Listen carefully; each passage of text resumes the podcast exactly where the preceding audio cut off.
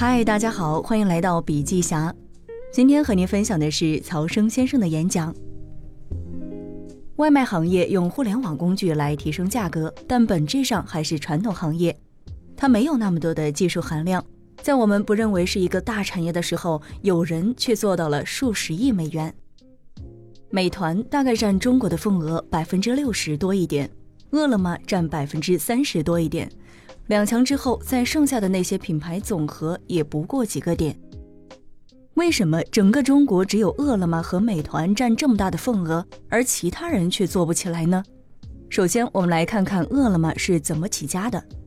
这个团队在创业时都还是大学生，他们为什么会进入到外卖行业呢？几个年轻的大学生要生存，就想做一个事情来赚钱。大学生没有资源，什么都干不了。到了中午饿了，好像吃饭是一个痛点，也是刚需，思路就跳到这里来了。我们在这里创业行不行啊？一下子脑洞大开。饿了么和脑白金都有一个很狡猾的地方，那就是场景驱动。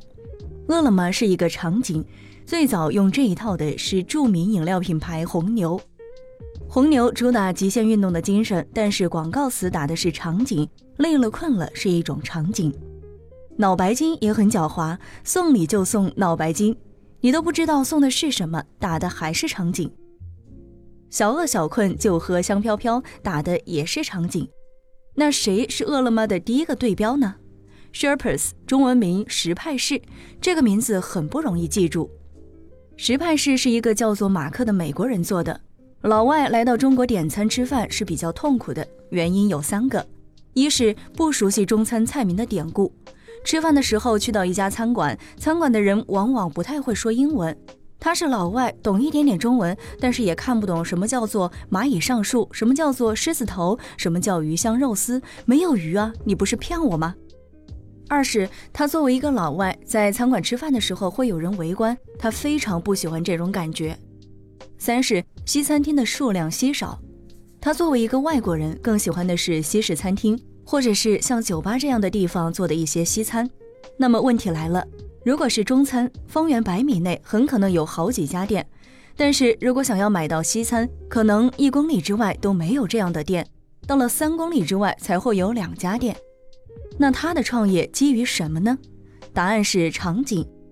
他对这个事情有了一个认知，因为有这三个问题，所以做这个生意是应该可以成功的。他做的生意是高度差异化的，主要在几个城市展开业务。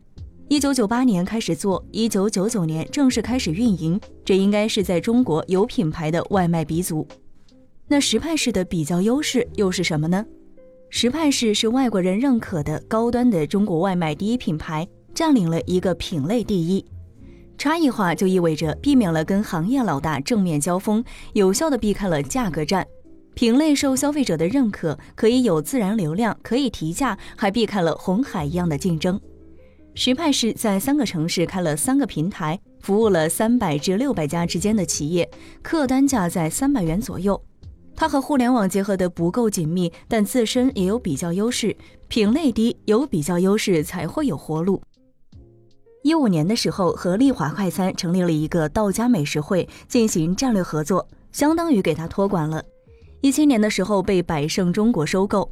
我们再来看看饿了么向石派氏又学到了什么。石派氏最土的地方在于，竟然到处发小册子，在广场上看见一个老外就送他一份宣传单。上面有中英文的说明。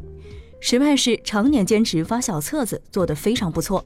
即使没有互联网，也可以卖一个亿。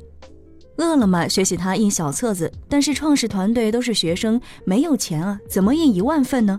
于是他们就想了一个办法：一张广告前面印 4S 别克店的广告，后面印饿了么的介绍，免费帮人派发，这样就把后面的成本给覆盖了。商业认知有三大战场，分别是产品战场、心智战场和金融战场。饿了么印宣传单的举动就是在金融战场打的，拿自己不存在的比较优势找别人要了一笔钱。他主要卖的是产品赚钱，在没有卖产品的时候反而赚了一笔钱。原来我们公司除了产品，其他地方也可以卖钱，这就是金融。所谓金融是跨时空的价值交换，在金融战场要想尽一切办法获取海量的资源。如果你不懂这个，你就完全不懂金融，完全不知道你的产品和日常企业当中，原来还有大量的资源被你浪费掉了。